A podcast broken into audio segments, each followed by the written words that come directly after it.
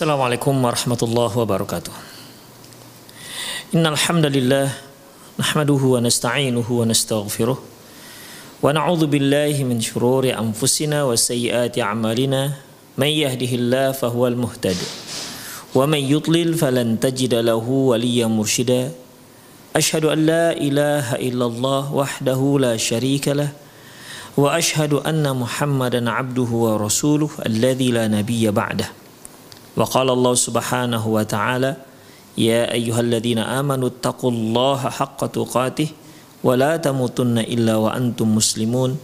Wa qala azza man qala, ya ayyuhalladzina amanu taqullaha wa qulu qawlan sadida yuslih lakum a'malakum wa yaghfir lakum dhunubakum wa man yuti'illaha wa rasulahu faqad faza fawzan 'azima.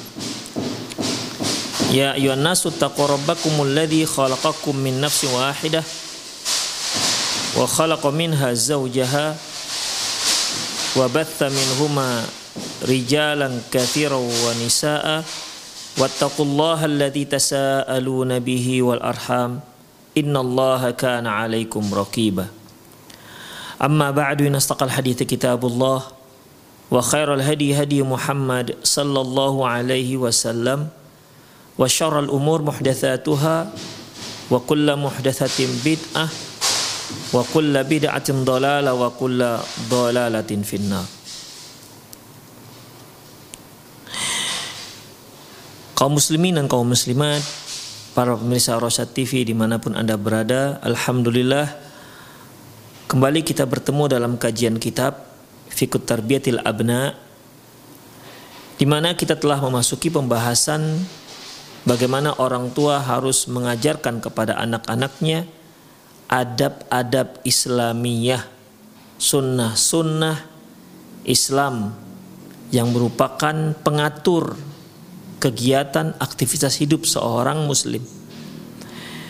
Penulis menyebutkan yang pertama terkait dengan adab dalam eh, adab di saat menyantap makanan, di mana hadis-hadis Rasulullah Shallallahu Alaihi Wasallam menjelaskan hal itu dengan secara detail, seperti uh, sunnah ataupun adab makan dengan tangan kanan, kemudian mengucapkan Bismillah, kemudian juga terkait dengan porsi makanannya. Rasulullah Shallallahu Alaihi Wasallam mengatakan, ta'amul itsnain kafin lits tsalatsa kafin tsalatsa, bahwasanya makanan untuk dua orang cukup dimakan untuk tiga orang. Wa ta'amus tsalatsati kafil kafil arba'ati, dan makanan porsi tiga orang cukup untuk dimakan empat orang. Artinya uh, artinya bahwa uh, di dalam Islam ya di dalam Islam porsi tersebut ya bisa dimakan, disantap oleh lebih daripada jumlah porsi tersebut. Kemudian ikhwan rahimanallah wa iyyakum, uh, kemudian anjuran agar makan bareng dengan anak-anak. Dari sana kita bisa melihat bagaimana tingkah laku, tingkah pola anak kita ketika mereka menyantap makanan. Ketika kita dapati ada penyimpangan ataupun kekeliruan, kita bisa memperbaiki akhlak anak-anak tersebut. Ya, seperti misalnya adab dalam mengambil makanan yang seharusnya eh, mengambil makanan satu persatu, ya, mengambil makanan satu persatu. Eh, kemudian seharusnya eh, si anak jangan mengambil lebih daripada itu, ya. Si anak tidak mengambil lebih daripada itu. Seperti larangan Rasulullah Sallallahu Alaihi Wasallam, ayyakrina rajulu bain tamratain hatta yasta'dina ashabahu, hatta yasta'dina ashabahu. Nabi Sallallahu Alaihi Wasallam melarang Nabi Sallallahu Alaihi Wasallam melarang seseorang untuk mengambil kurma sekali dua, ya, untuk mengambil kurma sekali dua atau lebih daripada dua, kecuali dia sudah minta izin pada teman makannya. Oleh karena itu kita terapkan uh, uh, hadis ini kepada anak-anak, jangan sampai mereka ketika makan mereka berebut dan mengambil lebih daripada satu. Seperti misalnya kita menyediakan uh, jeruk atau menyediakan pisang misalnya, maka ambillah satu persatu, tidak mengambil sekali dua atau sekali tiga. Jika kita lihat ada di antara anak-anak kita itu yang eh, yang lebih egois, ya dia lebih dia egois, lebih mementingkan dirinya sendiri, mungkin yang penting dia ambil banyak, lebih banyak dibandingkan saudara-saudaranya yang lain, maka kita perbaiki akhlak ini, ya kita perbaiki akhlak ini sehingga dia bisa melaksanakan hadis Rasulullah Sallallahu Alaihi Wasallam. Demikian ikhwah rahimani Allah wa iyyakum. Kemudian ikhwah, selanjutnya ya selanjutnya uh, diajarkan juga kepada mereka tidak mencela makanan, ya tidak mencela makanan. Selanjutnya wa athna usyarb qad ya'ti ahadul abna'i yashrabu fayatanaffasu fil ina'. Ketika minum, boleh jadi salah seorang anak kita ketika minum dia bernafas di di saat minum. Yakhruju hawa, yakhruju hawa'u minal anfi wal fami fi syarab, sehingga eh, nafasnya itu ya keluar dari hidung atau ke hidung dari mulutnya ke wadah makanan. Jadi dia ketika dia minum dia bernafas di dalam wadah tersebut. Falyamna'al abna minha falyumna'u al-abna'u min hadhihi. Hendaklah orang tua melarang anak-anak melakukan hal ini. Wal yudzakkar bi hadisi Rasulillah sallallahu alaihi wasallam, sehingga diingatkan kepada mereka hadis Rasulullah sallallahu alaihi wasallam, "Idza syariba ahadukum fala yatanaffas fil ina." Apabila salah seorang kalian minum, janganlah dia bernapas di dalam bejananya. Ya, janganlah dia bernafas dalam bejananya. Jadi kalau dia minum jangan jadi ketika dia minum kemudian dia keluarkan nafasnya dalam gelasnya. Ya, demikian ikhwah. Jadi ini tidak dibenarkan. Makanya Rasulullah katakan, "Idza syariba ahadukum fala yatanaffas fil ina." Apabila salah seorang kalian minum, janganlah dia bernapas dalam bejananya yang tempat dia uh, gunakan untuk minum. Demikian ikhwah. Jadi di sini Uh, kita bisa simpulkan bahwasanya yang terpenting ketika kita melarang anak-anak kita itu kita mengetahui asal usul larangan tersebut, kita mengetahui dasar larangan tersebut. Seperti yang telah kita singgung di kajian lalu, ketika kita melarang anak-anak kita dengan satu larangan, maka larangan ini haruslah memang ada larangannya dari Rasulullah Shallallahu Alaihi Wasallam. Apabila kita memerintahkan anak kita sesuatu hal, ya terkait misalnya dengan masalah adab makan ini, maka hendaklah hendaklah kita punya memiliki landasannya, perint, landasan perintah tersebut, yaitu dari Quran dan Sunnah Rasulullah Shallallahu Alaihi Wasallam. Demikian ikhwah rahimanallah wa ikum. Jadi dalam masalah ini, ya dalam masalah ini, ya. Jangan lupa landasannya. Jadi jangan sekedar pantang. Kenapa ya nggak boleh minum, pantang pokoknya. Ini e, larangan yang tidak ilmiah. Hendaklah ikhwah setiap larangan dan perintah itu kita nisbatkan kepada Rasulullah Shallallahu Alaihi Wasallam. Kalau seandainya tidak ada dasarnya, kita jangan larang. Kalau seandainya tidak ada e, dalilnya dari Quran dan Sunnah, ya sebaiknya kita kita jangan larang. Demikian ikhwah. Kalau kita larang berarti kita harus memberikan dalil dari Al-Quran dan Sunnah Rasulullah Sallallahu Alaihi Wasallam. Kalaupun misalnya eh, larangan tersebut terkait dengan kebiasaan, ya kebiasaan suatu tempat, ya kebiasaan suatu tempat, maka kita harus katakan ini ya di di masyarakat kita ini suatu hal yang kurang baik nak, nah, demikian. Ya, jadi kalau memang nisbatnya kepada masyarakat, nisbatkanlah kepada masyarakat. Kalau memang nisbatnya kepada Rasulullah, maka nisbatkan kepada Rasulullah Sallallahu Alaihi Wasallam. Dengan artian kalau nisbatnya ke masyarakat, kalaupun tidak dilaksanakan ya tidak masalah. Beda halnya kalau kalau larangan itu dari Rasulullah Sallallahu Alaihi Wasallam. Idza syariba ahadukum falyatanaffas fil ina. Apabila salah seorang kalian minum, maka janganlah dia bernafas dalam bejananya. Wa idza bala ahadukum falyamsah dzakarahu biyaminih. Apabila salah seorang kalian buang air kecil, janganlah dia pegang kemaluannya dengan tangan kanannya. Wa idza tamassaha ahadukum falyatamassah biyaminihi. Dan apabila salah seorang kalian istinja, maka janganlah dia istinja dengan tangan kanannya. Ini demikian ikhwah, larangan dari Rasulullah sallallahu alaihi wasallam. Hadis diriwayatkan oleh Imam Bukhari dan Imam Muslim. Wa kadzalika yudzakkarul abna'u. Demikian juga anak-anak diingat bi hadis Rasulullah sallallahu alaihi wasallam, dengan hadis Rasulullah sallallahu alaihi wasallam, idza akala ahadukum at-ta'am fala yamsah yadahu hatta yal'aqaha aw yul'aqaha, rawahu al-Bukhari wa Muslim min hadis Ibnu Abbas. Demikian juga diingatkan, ingatkan kepada anak-anak kita tentang hadis Rasulullah sallallahu alaihi wasallam, di mana beliau bersabda, apabila salah seorang kalian makan, janganlah dia bersihkan tangannya sampai dia jilat terlebih dahulu atau dia jilatkan kepada orang lain.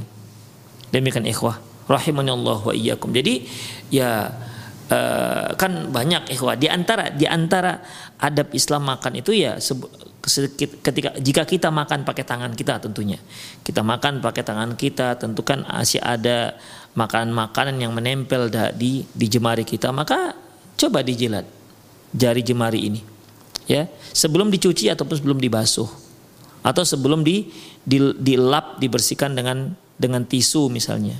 Demikian ikhwah ya, perintah Rasulullah sallallahu alaihi wasallam, idza akala ahadukum at-ta'am falyatamassah yadahu hatta yal'aqaha aw yul'aqaha. Janganlah dia Uh, bersihkan tangannya sampai dia jilat terlebih dahulu. Hikmahnya ikhwah, Rasulullah menyebutkan fa innahu la yadri ayu ta'ami barakah, karena dia nggak tahu di makanan mana yang barokah. Jangan-jangan makanan yang ada tersisa nempel di tangan tersebut, jangan-jangan di sana ada berkahnya. Demikian ikhwah, sehingga jangan sampai kita kehilangan berkah makanan yang kita santap. Demikian ikhwah rahimanallah wa iyyakum. Belum lagi analisa para ulama bahwasanya dengan menjilat jari jemari itu akan lebih memudahkan uh, pencernaan di lambung dan seterusnya seterusnya. Intinya ikhwah, kalaupun hal ini ternyata tidak ada pembuktian ataupun tidak ada belum ada penelitian mengapa mengapanya, apa hikmah dibalik menjilat tangan, seandainya tidak ada pun hasil penelitian, maka kita katakan ini pasti bermanfaat. Mengapa demikian? Karena Rasulullah Shallallahu Alaihi Wasallam yang menyuruhnya. Karena tidak mungkin syariat menyuruh sesuatu tanpa ada hikmah dan manfaat sama sekali. Demikian ikhwah. Sama seperti uh, dahulu pada empat belas abad yang lalu, ketika Rasulullah bersabda terkait dengan anjing yang menjilat bejana, Rasulullah sallallahu alaihi wasallam mengatakan, idza idza walagal kalbu fi inai ahadikum falyaghsilhu sab'a marat ulahunna biturab. Apabila anjing kalian apabila seekor anjing menjilat bejana kalian, maka bersihkanlah dia, cucilah dia tujuh kali, tujuh kali cuci, ulahunna biturab au ukhrahunna, uh, hendaklah dia basuh dengan tujuh kali dengan air, dan salah satunya dicampur dengan dengan tanah. Dahulu belum ada penelitian mengapa harus dengan tanah. Demikian. Ternyata setelah diteliti, ya e, jarasim ataupun virus-virus ataupun bakteri yang nempel di bejana tersebut itu tidak mati kecuali dengan dengan tanah. Demikian ikhwah. Dan memang harus tujuh kali. Itu dia. Kalaupun tidak ada hasil penelitian apapun, maka kita katakan ini ada syariat, dan syariat akan menyuruh kita untuk satu hal yang bermanfaat. Demikian ikhwah, sama seperti ini ya, kita tinggal mengamalkan sabda Nabi sallallahu alaihi wasallam, idza akala ahadukum ta'aman fala yamsah yadahu fatta yalaqaha yulaqaha. Apabila salah seorang kalian makan, maka janganlah dia mengusap tangannya sampai dia hatta yalaqaha yulaqaha, sampai dia menjilat atau minta jilatkan ke orang lain, mungkin istrinya dan seterusnya. Demikian ikhwah, ini pasti ada hikmahnya. Ya, pasti ada hikmahnya. Kita tahu hikmahnya atau kita tidak tahu rahasia di baliknya, yang jelas ini adalah perintah Rasulullah sallallahu alaihi wasallam. Kita katakan sami'na wa ta'na. Kami dengar dan kita patuhi. Apalagi hadisnya sahih riwayat Bukhari Muslim. Wa fi riwayatil Muslim, dalam riwayat Muslim, min hadis Jabir radhiyallahu anhu, qala, dia berkata, qala Rasulullah sallallahu alaihi wasallam, Rasulullah sallallahu alaihi wasallam bersabda, "Idza waqa'at luqmatu ahdikum falyakhudha wal yumit kana fiha minal kama kana biha minal adza." Apabila ada apabila makanan kalian jatuh, ya jatuh, falyakhudha, maka dia pungut makanan tersebut, kemudian dia bersihkan kotoran yang nempel. Misalnya kita makan apa ya, misalnya kita makan buah, misalnya kita makan buah apel, eh, masih kita gigit separuh, misalnya terjatuh tuh apel dari, dari pegangan kita, maka ambil, diambil, kemudian kalau memang ada kotoran yang nempel ya dibersihkan, apakah dicuci lagi. Intinya diambil, jangan dibiarkan, diambil, dibersihkan. Ya tentunya makanan-makanan yang kalau jatuh bisa dibersihkan. Beda halnya kalau makanan-makanan yang jatuh yang tidak bisa dibersihkan. Ya, seperti misalnya bubur kita tertumpah misalnya, gimana kita membersihkannya? Kita makan durian, masuk ke parit misalnya, kan nggak mungkin bisa dibersihkan. Atau kita makan roti, masuk ke lumpur misalnya, ya, tentu nggak bisa dibersihkan. Artinya apabila kita sedang menyantap makanan, terjatuh makanan kita tersebut dan dan bisa dibersihkan, maka ambil, ya, maka ambil. Ini perintah Rasulullah shallallahu alaihi wasallam. Jangan biarkan makanan kita berserak-serak. Kita lihat apa hikmahnya. Waliyakulha, dan makan. Setelah kita ambil, kita bersihkan kotorannya dan dimakan. Wala yada'ha lisyaitan, jangan dia biarkan dimakan setan. Ya, jangan jangan dia biarkan dimakan setan. Makanya ikhwah, eh, kalau kita lihat anak-anak kita makan, ya kan? Berapa banyak anak-anak itu makan, dia makan tapi masya Allah nasinya itu berserak kemana-mana. Demikian. Ya mungkin kalau dikumpul-kumpul itu seperempat piring sendiri itu yang berserakannya. Makanya ajarkan anak-anak kita tuh makan pelan-pelan supaya nggak berserak, dan ngambil secukupnya dengan porsi yang secukupnya. Jangan sampai ngambilnya banyak kemudian tidak habis. Berapa banyak anak-anak kaum muslimin seperti ini, ngambilnya banyak nggak habis separuh, nggak ada yang mau makannya, akhirnya dibuang. Demikian ikhwah. Dan ini tentunya akan akan setan akan mengambil kesempatan untuk menyantapnya. Demikian ikhwah. Oleh karena itu kita ajarkan kepada anak-anak kita, nah ambil secukupnya, kalau kurang nanti silakan tambah. Nah, demikian. Yang penting kamu makan habiskan, jangan ada yang tersisa di piringmu. Jadi kita sebagai orang tua ajarkan kepada anak-anak kita, jangan ada sebutir nasi pun tersisa, ambil. Demikian. Ya, mungkin kalau kita dahulu, waktu saya dulu waktu kecil, orang tua mengatakan atau atuk saya mengatakan, kakek saya mengatakan, "Eh, dimakan itu, kasihan nanti nasinya menangis," misalnya. Kasihan untuk petani e, menanamnya sampai enam bulan. Kalau dulu kan enam bulan sekali panen. enam bulan kasihan, sementara kita buang-buang. Nah, tentu ini ini cara orang-orang tua dahulu mengajarkan anaknya agar menghargai menghargai nilai makanan yang sangat besar nilainya, supaya meng, menghabiskan semuanya, ya jangan dibiarkan ada rimah-rimah yang berserakan. Demikian ikhwah cara orang tua dahulu, tapi tentunya dia menangis, ya ini tidak tidak ada dasarnya. Makanya kita mengajarkan anak kita, eh, kita yang sudah mengetahui hadis Rasulullah Shallallahu Alaihi Wasallam, ya kita ajarkan dengan alasan Rasulullah Shallallahu Alaihi Wasallam. Demikian ikhwah. Jadi ajarkan anak kita tuh makan jangan sampai berserak ikhwah. Berserak. Jadi di, dia makan di meja, mejanya berserak, nasi-nasi berhamburan nasinya. Dilarang, kita larang anak kita makan seperti ini. Kita ajarkan gimana dia makan dengan cara yang rapi. Jangan sampai banyak berjatuhan. Demikian. Kita ajarkan kepada mereka, "Nah, ini kalau seperti ini kamu makan sama artinya kamu memberi makan setan." Kita ajarkan seperti itu ikhwah, sehingga dia pun hati-hati, ya. Apalagi kalau bapak dan ibu tahu hadisnya, hafal hadisnya, masya Allah, sebutkan hadisnya, perdengarkan kepada mereka hadis Rasulullah Sallallahu Alaihi Wasallam tersebut. Demikian ikhwah. Jadi kata Rasulullah, waliyakulha wala yada'ha lisyaitan, hendaklah dia makan, jangan dia biarkan dimakan setan. Wala yamsah yadahu bil mindil hatta yalaqa asabi'ahu. Janganlah dia bersihkan jemarinya dengan tisu atau atau dengan sapu tangan sampai dia menjilat jari jemarinya. Fa innahu la yadri. Sesungguhnya dia tidak mengetahui fi ayyi ta'amihi barakah, karena dia enggak tahu makanan mana yang ada berkahnya. Kalau dia nanti Kalau ada makanan yang nempel di jemarinya, kemudian dia bersihkan, akhirnya terbuanglah itu makanan yang nempel itu. Jangan-jangan di makanan yang nempel yang kita buang itu, di situ ada berkahnya. Demikian ikhwah. Jadi dalam masalah ini, ya, kita ajarkan anak-anak kita seperti fa innahu la yadri fi ayyi ta'ami barakah. Dia nggak tahu yang mana ada berkahnya. Demikian juga jangan dibiarkan tersisa yang ada di dalam piringnya. Coba dikutip bersih. Intinya ikhwah, ya, ketika kita makan, makan kita bersih. Ya, tersisa paling tulang-tulang lah, ya. Tapi kalau yang bisa dimakan itu sudah bersih, tidak bersisa.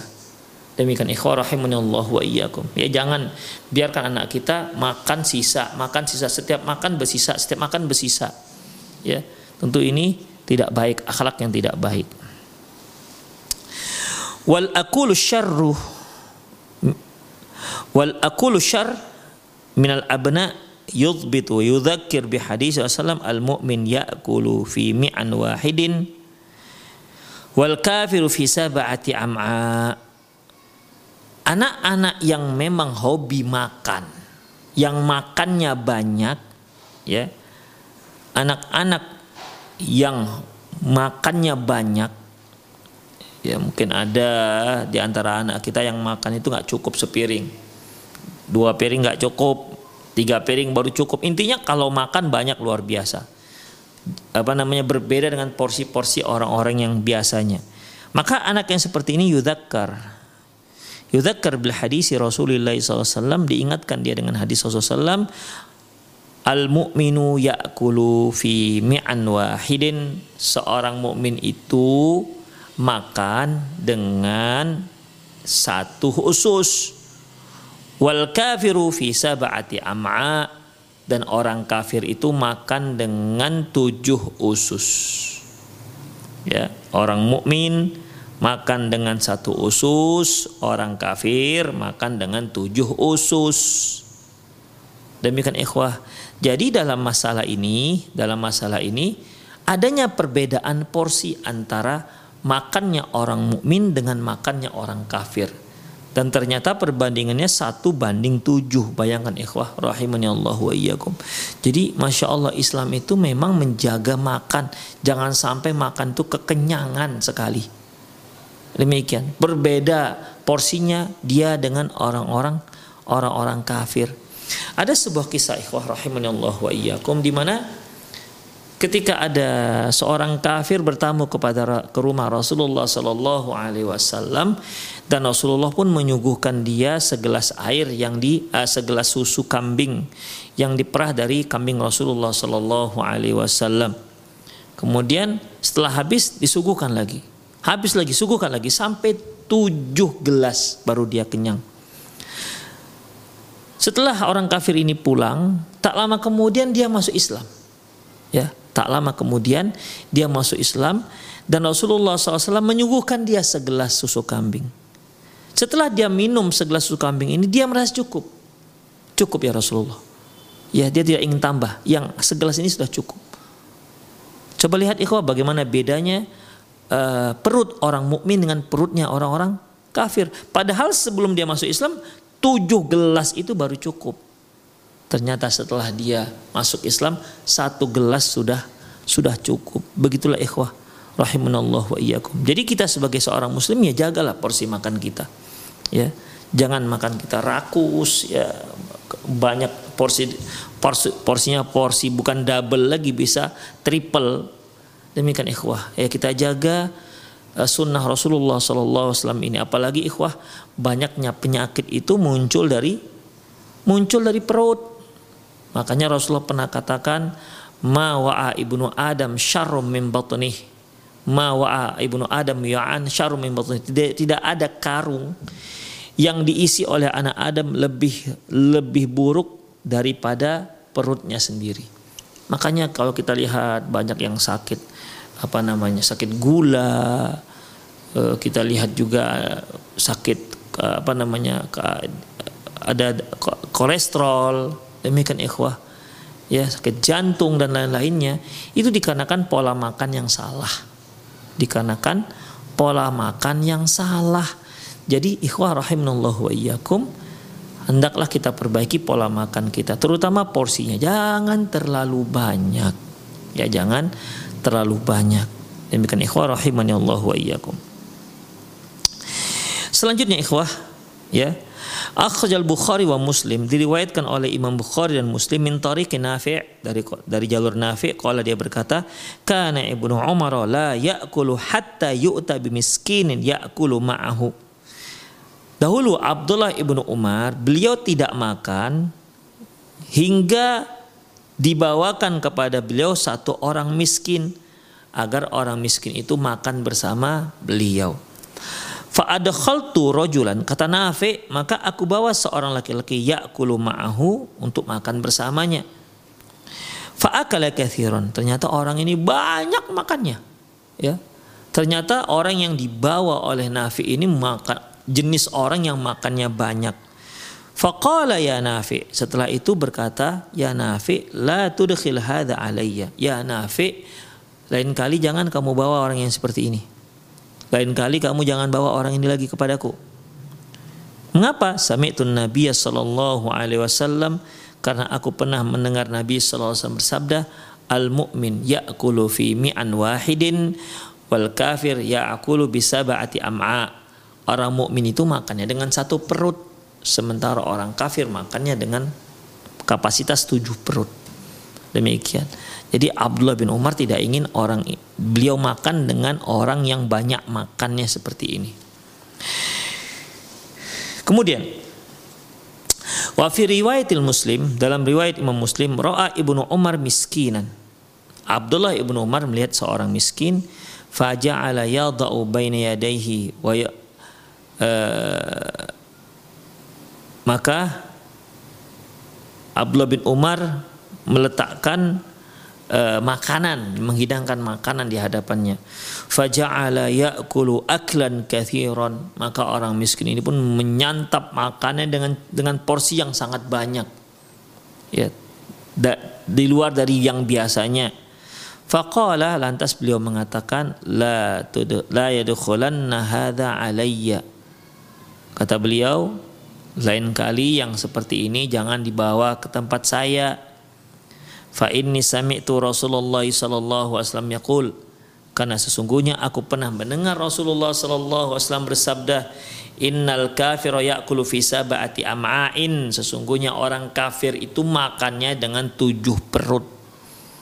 Demikian ikhwah, itulah bedanya antara orang muslim dengan orang orang kafir. Jadi makan banyak itu bukanlah satu hal yang baik ikhwah. Dan memang kalau kita lihat dari budaya kita juga orang Indonesia, tentu kita tidak suka orang yang makannya banyak. Seperti kalau kita bersama teman, misalnya kita pergi ke walimah, ke walimah, kemudian teman yang bersama kita dia mengambil nasi, masya Allah menggunung, lauknya menggunung. Ikhwah, jangankan jangankan kita yang makan seperti itu, kita Kita berada di sebelahnya makan bersama dia, kita saja sudah malu sungkan. Ya, iya, dia temannya seperti teman. Jadi kita kita berteman dengan itu, dengan orang yang seperti ini kita malu berteman dengan dia, karena sikap dia mengambil makan yang demikian banyak, ya, porsi yang demikian banyak.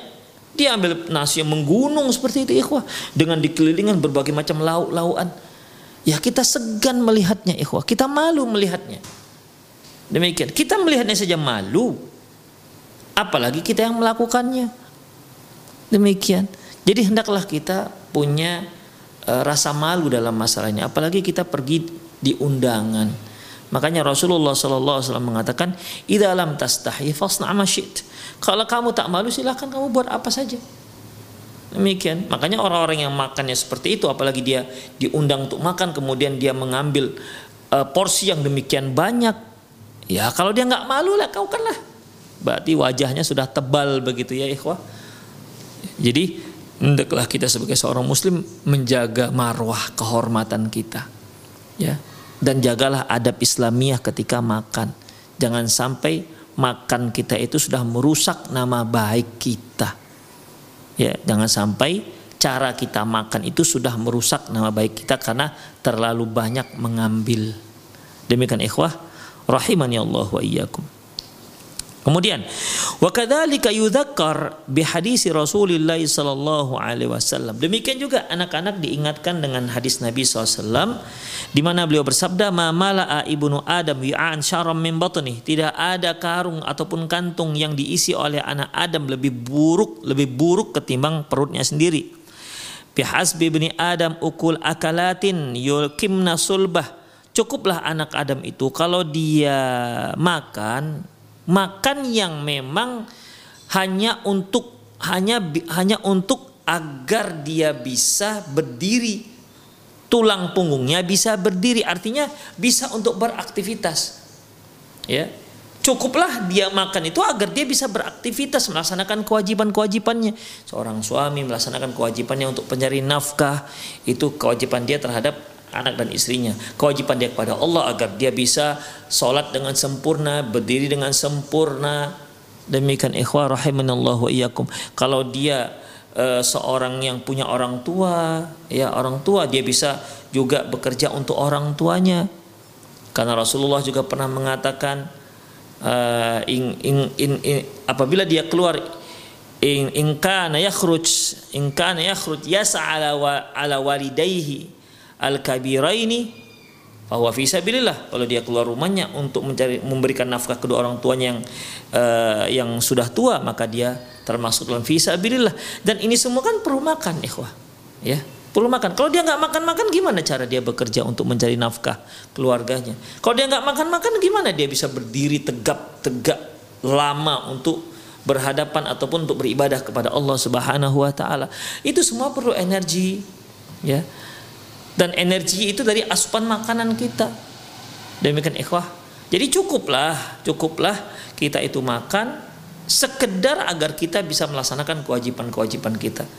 Dan kalaupun kita makannya terlalu banyak, itu malah membuat kita menjadi malas, ya, membuat kita jadi malas. Dan ini sering ikhwah terlanggar aturan ini ketika bulan Ramadan, ketika kita berpuasa, kita lapar, kemudian ketika berbuka puasa dia kita menyantap sesantap-santapnya sehingga tidak mampu lagi, sehingga kita tersandar di kursi ataupun sofa, kita nggak mampu mengangkat punggung kita, mungkin dikarenakan kekenyangan atau dikarenakan mata sudah mengantuk, dikarenakan kebanyakan makan. Eh, akhirnya untuk laki-laki tidak sanggup lagi untuk berjalan ke masjid sholat maghrib. Gara-gara apa? Gara-gara makan.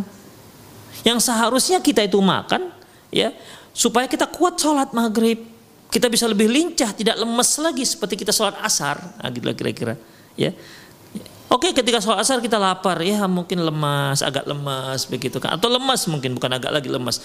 Tapi kan kita ketika sudah ketika sholat maghrib kita sudah berbuka, seharusnya ber, ketika sholat maghrib kita sudah kembali cergas, kita sudah sudah kembali gesit, semangat lagi untuk sholat. Jangan sampai ketika ketika kita sudah berbuka, eh malahan tak sanggup mengangkat tulang punggung.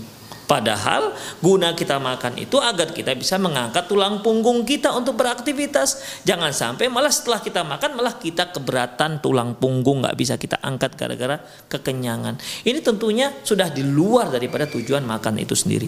Bihasbi bani Adam akalatin akalatin yuqimna sulbah. Cukuplah seorang anak Adam itu makan dengan porsi yang bisa untuk mengangkat kedua pung, mengangkat punggungnya. Fa in kana la mahalata, kalau emang mau makan lebih banyak lagi, maka fathulutsun li ta'amihi, maka sepertiga perutnya itu dibagi dibagi tiga, sepertiga diisi untuk makannya, wathulutsun li syarabihi, sepertiga lagi untuk minumnya, wathulutsun li nafasihi, dan sepertiga lagi untuk nafasnya. Jangan sampai setelah dia makan malah susah nafas, berarti jatah ruang untuk nafasnya sudah tak sudah tinggal sedikit. Demikian ikhwah.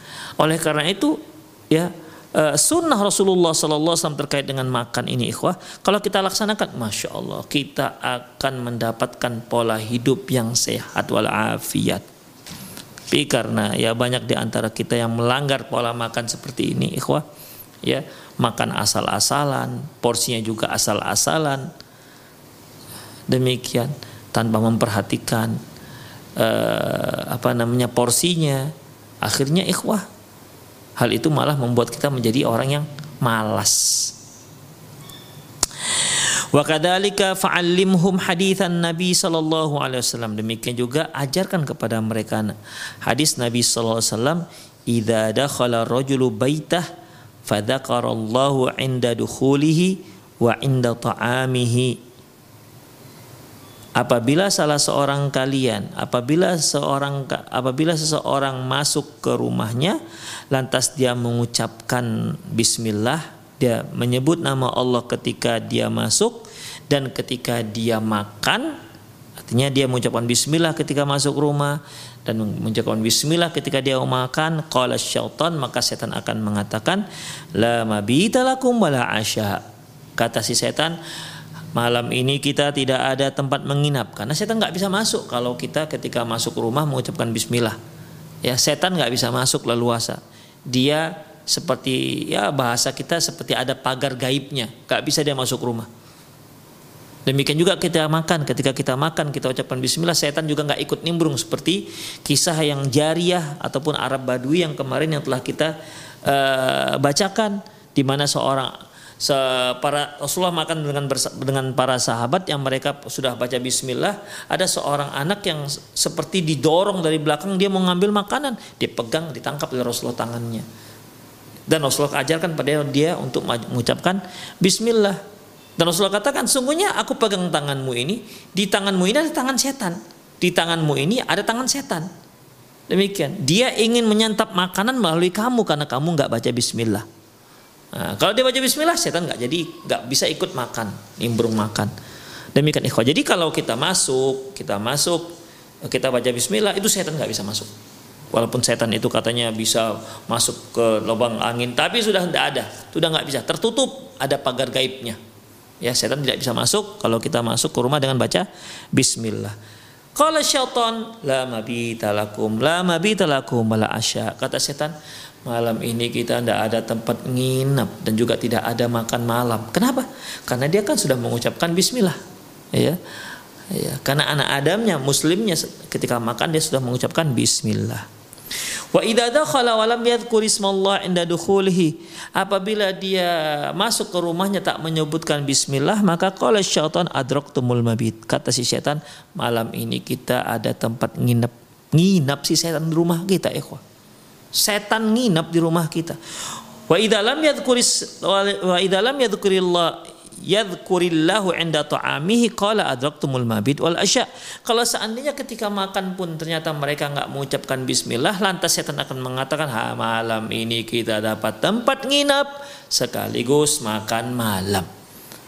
Ikhwah, kita kan sudah nyatakan diri kita itu musuhnya setan. Setan juga sudah menyatakan manusia itu musuh dia.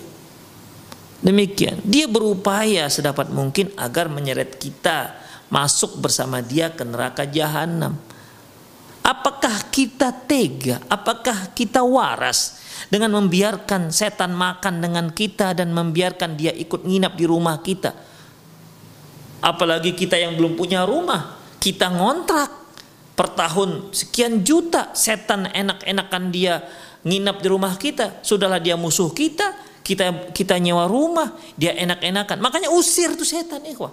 Dengan cara bagaimana? Jangan jangan kasih celah dia masuk ke rumah kita dengan mengucapkan bismillah ketika kita masuk rumah. Demikian ikhwah, ya.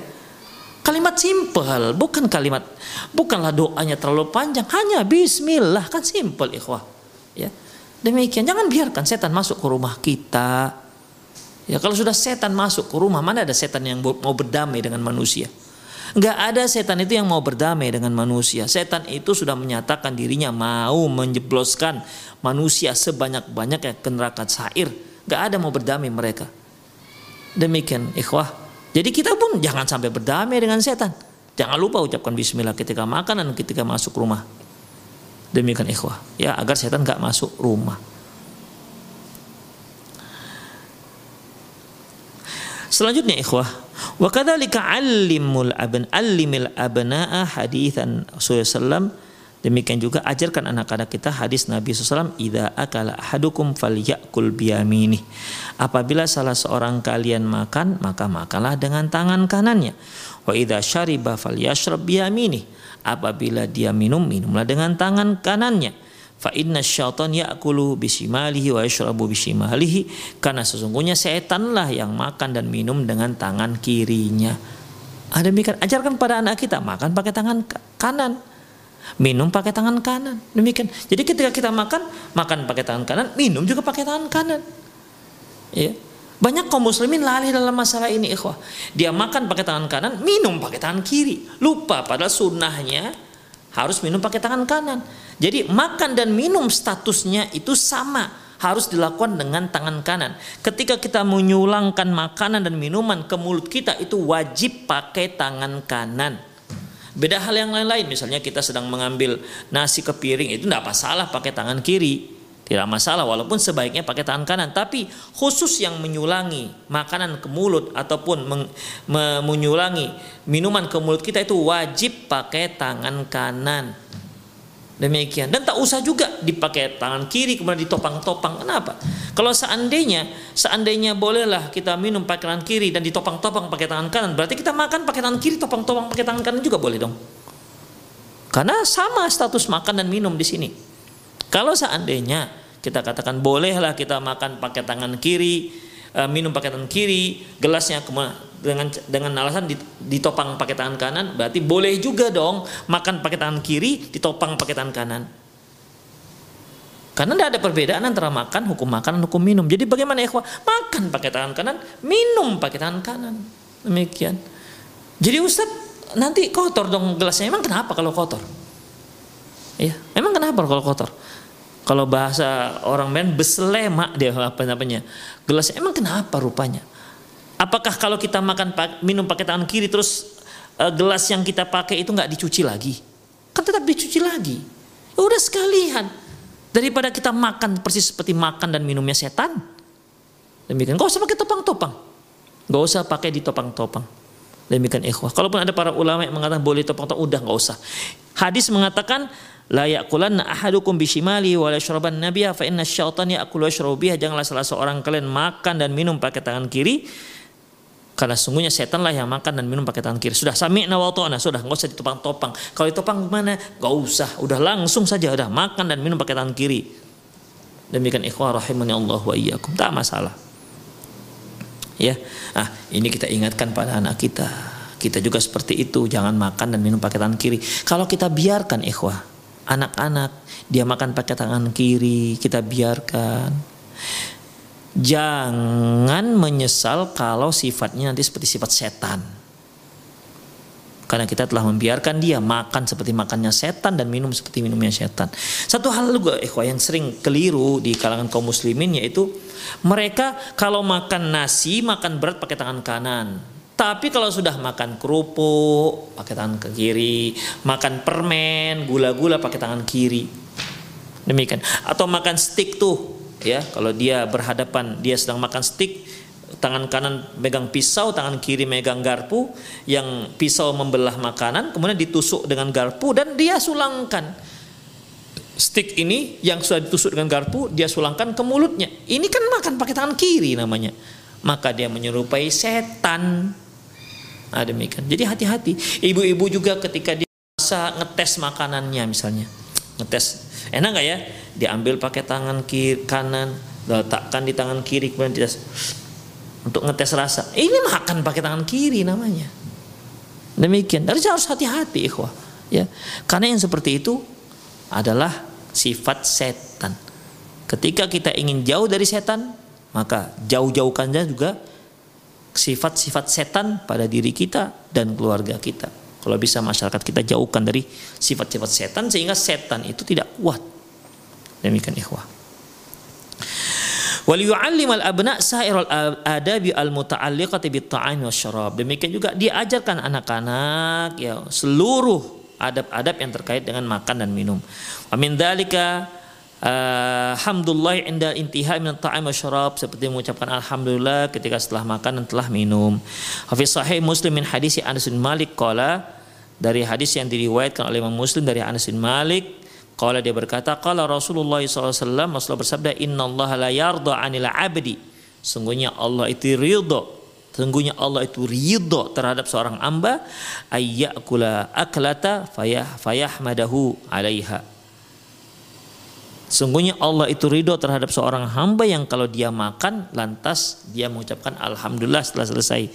Aw yashraba syurbata fayahmadallah 'alaiha, ataupun dia minum, setelah setelah dia minum dia mengucapkan alhamdulillah. Sungguhnya Allah ridho. Bayangkan ikhwah, keridhaan Allah Subhanahu wa taala dikaitkan dengan makan dan minum kita. Dengan mengucapkan setelah kita makan dan minum mengucapkan alhamdulillah. Setelah kita minum kita ucapkan alhamdulillah, dan Allah ridho terhadap orang ini. Masya Allah. Alhamdulillah bukanlah satu ucapan yang panjang untuk diingat. Ya, seperti bismillah tadi, bukanlah satu ucapan yang panjang untuk diucapkan. Wa min siyaghil hamdil warid fi fi fil bab, di antara bentuk ucapan tahmid setelah makan yang ada dalam sunnahnya, ma akhajahul Bukhari min hadisi Abi Umamah radhiyallahu anhu, yaitu hadis yang diriwayatkan oleh Imam Bukhari dari Abi Umamah radhiyallahu anhu, anna Nabi sallallahu alaihi wasallam kana idza faragha min ta'amihi, dan bahwasanya Nabi sallallahu alaihi wasallam apabila selesai makan, wa fi riwayatin idza rafa'a ma'idatahu, apabila diangkat apabila diangkat uh, hidangan beliau karena sudah selesai, qala, beliau mengatakan alhamdulillahilladzi kafana wa arwana ghairu makfiyin wala makfurin. Nah ini alhamdulillahilladzi kafana wa arwana ghairu makfiyin wala makfurin. Para pemirsa bisa lihat ya, ya, doa ini di internet ya, bisa dicari kalau tidak hafal hadis. Ini diriwayatkan oleh Imam Bukhari. Kalau nggak hafal udah cari hadisnya. Ya, alhamdulillahilladzi kafana wa arwana ghairu makfiyin wala makfurin. Dah dapat, di print, tempelkan di dekat meja makan. Demikian. Kalau tidak tidak hafal, kan nggak harus hafal ikhwan bacanya. Dibacakan juga boleh. Ya. Wa fi riwayatil Bukhari min hadis Abi Umamah aidan. Demikian juga hadis yang diriwayatkan oleh Imam Bukhari, anna Nabiya sallallahu alaihi wasallam kana idza rafa'a ma'idatahu, bahwasanya Nabi sallallahu alaihi wasallam apabila dia angkat hidangannya, qala, dia berkata alhamdulillahi katsiran thayyiban mubarakan fih ghairu makfiyin wala muwadda'in wala mustaghnan anhu rabbana. Nah, ini agak panjang dikit nih. Ya, kalau kita tuh kalau kita tempelkan, kita lekatkan di dekat meja makan, ya kan nggak ada masalah. Ya, atau gini ikhwah, kita buat karton gitu, bacaan ada bacaan ini, kita letakkan di tengah-tengah. Karton itu bisa berdiri misalnya ya. Ya, bisa berdiri, letakkan di tengah-tengah meja makan kita yang bisa tempat kita makan. Kan biasanya kalau di restoran-restoran itu ada nomor ya, ada nomor papan ya, ditegakkan di tengah meja begitu kan. Ya udah, kita buat begitu tapi isinya adalah doa-doa setelah makan. Demikian. Kalau kita baca setiap hari, kira-kira sebulan hafal nggak kira-kira? Saya yakin sudah hafal. Bayangkan setiap kita makan kita baca, setiap kita makan kita baca. Setiap kita makan kita baca. Insya Allah kan hafal. Insya Allah sebulan, nggak hafal sebulan setahun, nggak hafal setahun tuh. Saya yakin hafal. Nah, demikian ikhwah. Rahimanallahu wa iyyakum. Wa inda Abi Daud bi isnadin sahih min min Abi Ayyub Al-Ansari radhiyallahu anhu, uh, diriwayatkan oleh Imam Abi Daud dari Abu Abu Ayyub Al-Ansari qala, dia berkata kana Rasulullah idza akala wa syariba, bahwasanya Rasulullah sallallahu alaihi wasallam apabila selesai makan dan minum beliau mengatakan alhamdulillahilladzi at'ama wa saqa wa sawwagha wa sawwaghahu wa ja'ala lahu makhraja. Udah tiga ya model ucapkan alhamdulillah, ucapkan tahmid apa e, untuk Allah Subhanahu wa taala setelah selesai makan atau minum. Wal yu'allam aydan du'a liman qaddama at-ta'am. Demikian juga ajarkan kepada anak kita kalau dia di apa namanya? Kalau dia ditraktir makan atau dia diundang makan. Setelah dia makan apa yang harus dia katakan? Walidzalika siyaghu warada an-nabiy sallam siyaghu waradat an-nabiy sallam fa min dzalik, di antara ucapan yang disebutkan dalam hadis Nabi sallallahu alaihi wasallam yaitu aftara indakumus shaimun wa akala ta'amukumul abrar wassalat alaikumul malaikah. Ini dia doa kalau kita kalau kita di, apa diundang untuk berbuka puasa ya, hidangan untuk berbuka puasa. Wa min dzalika aidhan, di antara juga Allahumma barik lahum fi ma razaqtahum waghfir lahum warhamhum. Demikian ikhwah. Itulah beberapa adab makan yang yang sudah seharusnya, sudah selayaknya kita ajarkan kepada anak-anak kita, sehingga makanan yang disantap ya dari mulai bacaannya, tata keramanya, kemudian porsinya, sampai penutupnya dengan bacakan doa, semoga itu semua bisa menjadi tenaga dan energi bagi anak-anak kita atau bagi kita juga yang mengamalkannya, sehingga energi itu bisa berkah dan berguna untuk semakin dekat dengan Allah Subhanahu wa taala. Kalau dia energi itu digunakan untuk mencari nafkah, dan nafkah ini adalah nafkah yang berkah. Ya.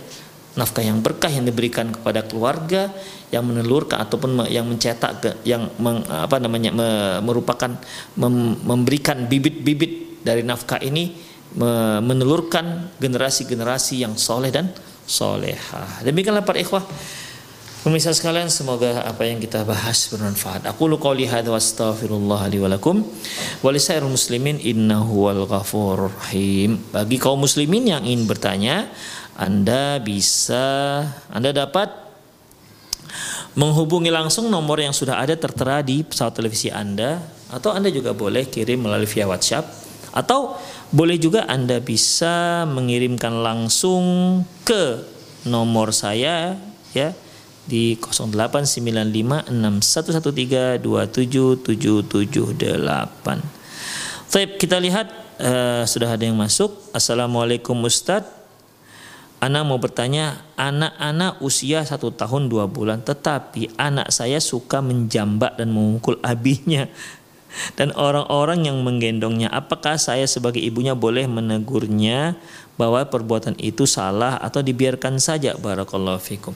Baik, Ibu yang bertanya, uh, barakallahu fik Ibu, ya semoga Allah Subhanahu wa taala memberikan Ibu yang berkah, keberkahan, dan semoga anak yang anak Ibu menjadi anak yang soleh atau seorang anak yang solehah, yang berbakti untuk orang tuanya, berguna untuk bangsanya, dan tentunya mereka yang akan menjadi pejuang-pejuang penegak kebenaran di di di negara kita ini terutama.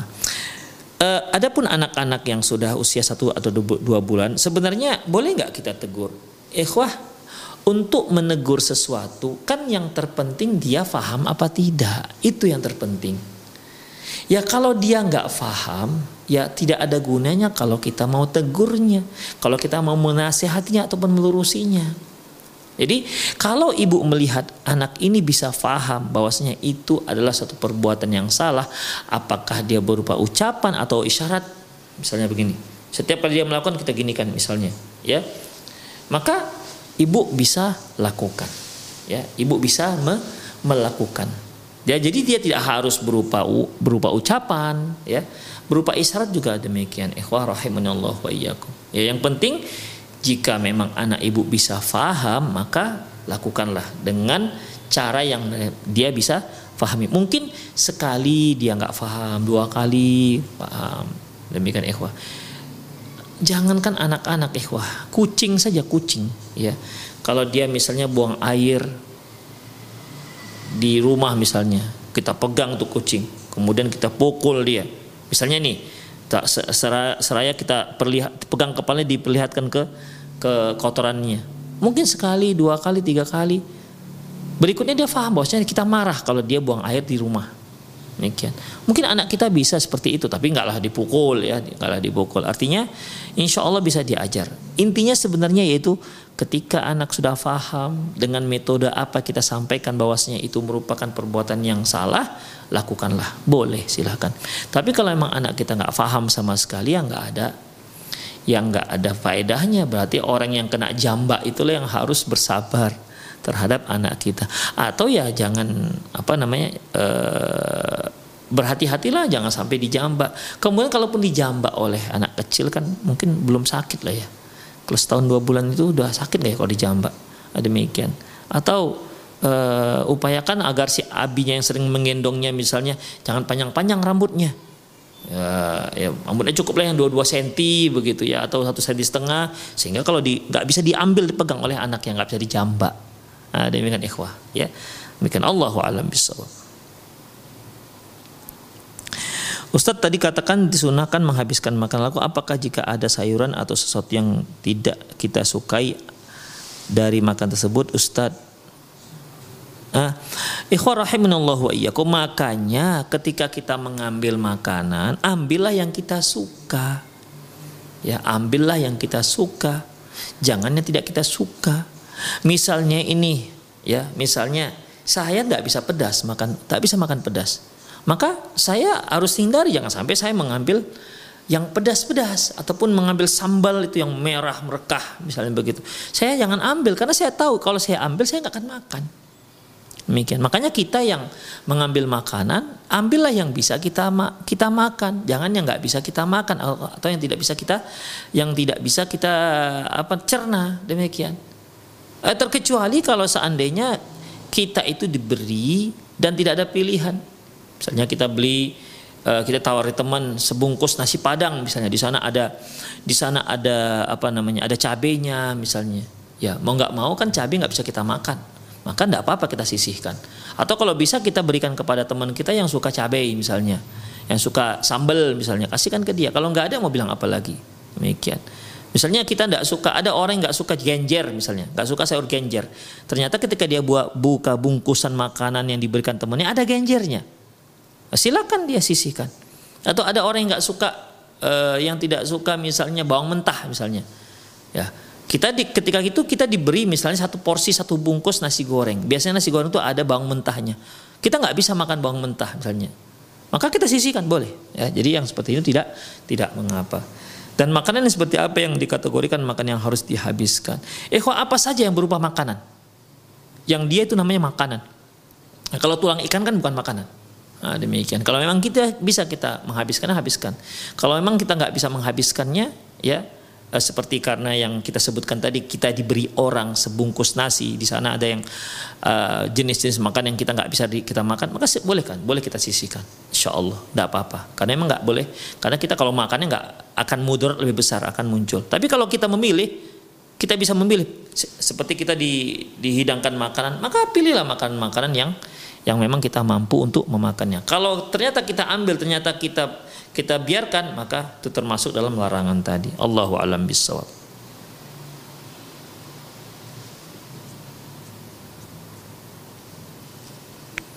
Halo. Ah, assalamualaikum Ustaz. Waalaikumsalam warahmatullahi wabarakatuh. Dengan Bapak siapa, dari mana? Ah, dari Pak Wandi nih, dari Asahan. Ya, silakan Pak Wandi dari Asahan. Ah, begini Ustaz, ah, ada kawan seseorang begitu, bukan kawan seseorang, ah, ada seseorang jadi lewat di depan rumah menawarkan racun. Racun itu racun sejenis racun rumput, ya. Kan begitu, hmm. Tidak awak kenal. Jadi dijualkannya kepada saya seharga seratus lima puluh, sedangkan hmm. di pasaran lebih tinggi harganya dari seratus lima puluh. Okay. Jadi apakah boleh diambil itu Ustaz? Ya. Nah, terima kasih Ustaz. Assalamualaikum. Assalamualaikum. Ikhwan rahimanallahu wa iyyakum. Mengenai mengenai e, cara dagang seperti ini itu nggak ada masalah.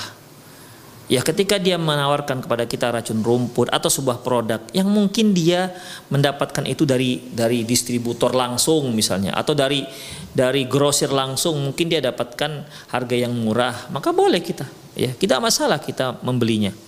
Ya, tidak masalah kita membelinya. Atau mungkin dia punya, sementara dia ingin, dia perlu uang, mau nggak mau dia harus menjual, ya, supaya dia bisa cepat menjualnya, dia harus jual jauh di bawah harga standar, maka boleh kita beli.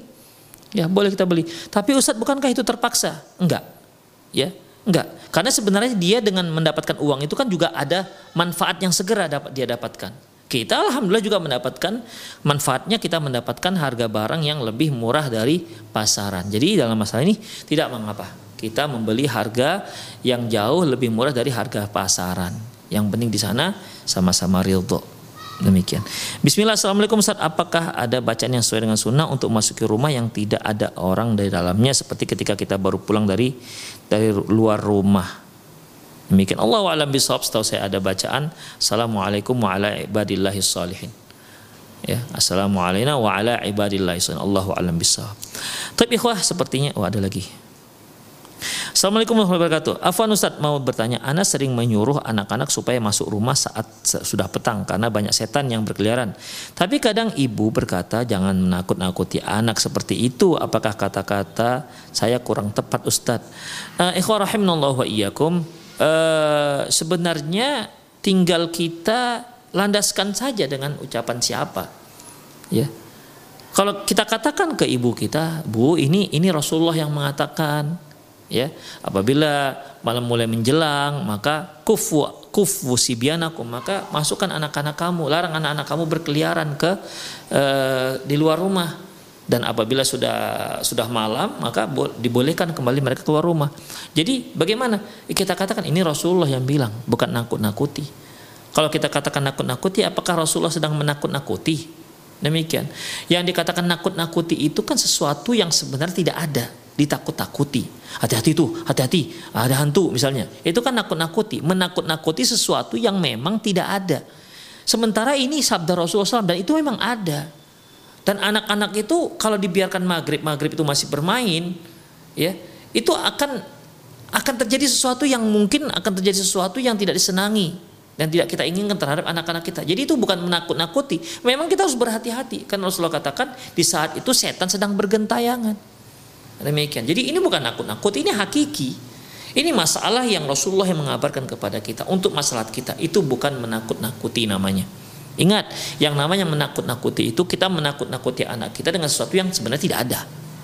Ya, seperti misalnya, "Nak, nak, nah, diam nak, jangan nangis, datang polisi." Padahal nggak ada polisi. Nakut-nakuti namanya, itu bohong. Sementara ini bukan kebohongan, ini kenyataan, dan ini yang diucapkan Rasulullah shallallahu alaihi wasallam dalam hadis yang sahih. Jadi tinggal uh, jelaskan saja kepada orang tua sebenarnya bagaimana dan siapa yang mengatakan ini, ya. Jadi tidak apa-apa, ucapkan, dan tapi sebutkan landasannya dan dasarnya. Dan itu bukan menakut-nakuti, itu hakiki dan itu benar terjadi, ya. Dan itu langsung larangan dari Rasulullah Sallallahu Alaihi Wasallam. Tapi ikhwah rahimallahu iyyakum, sepertinya itu saja kajian kita di sore hari ini. Semoga bermanfaat. Lebih dan kurang saya mohon maaf. Aku lukau lihada wa astaghfirullah li wa lakum wa lisal muslimin innahu wal ghafur rahim. Kita akhiri dengan doa kafatul majlis. Subhanakallahumma wa bihamdika asyhadu an la ilaha illa anta astaghfiruka wa atubu ilaih. Wa sallallahu ala nabiyina Muhammad wa ala alihi wa ashabihi ajma'in, wa akhiru da'wana alhamdulillahirabbil alamin. Assalamualaikum warahmatullahi wabarakatuh.